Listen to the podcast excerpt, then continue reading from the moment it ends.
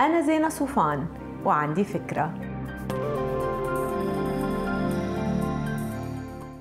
هاي مش غريب إنه توماس إديسون لما انسأل كيف حس كل مره محاولته ليخترع اللمبة فشلت قال أنا ما فشلت 5000 مرة وإنما اكتشفت 5000 طريقة ما بتصلح.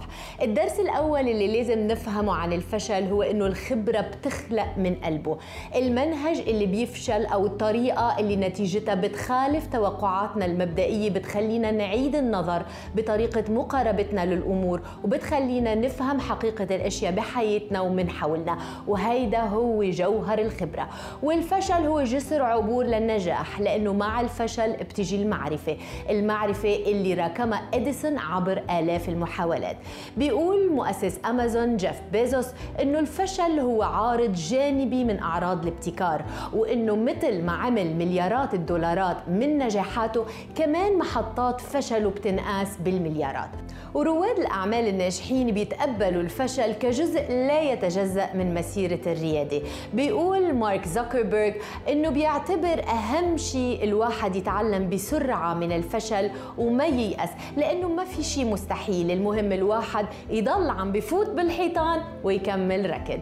بتعرفوا شو المشكلة عنا؟ مجتمعنا بعده رافض يحتفي بالفشل كخطوة على طريق النجاح. بعدنا منتلبك إذا حدا سألنا عن ابن أو أخ أو صديق بلش مشروع وفشل. مع أنه الشخص المعني نفسه مش مستحي أبدا لأنه حاسس قديش التجربة كبرته وأنضجته وساعدته يشوف الحياة من زوايا جديدة.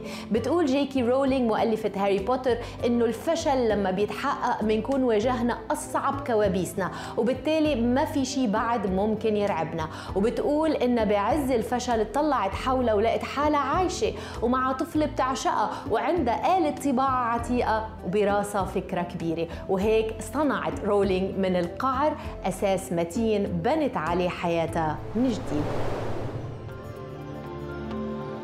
ما تنسوا تعملوا download للفكرة تعطوها rating وتساعدوني بنشرها باي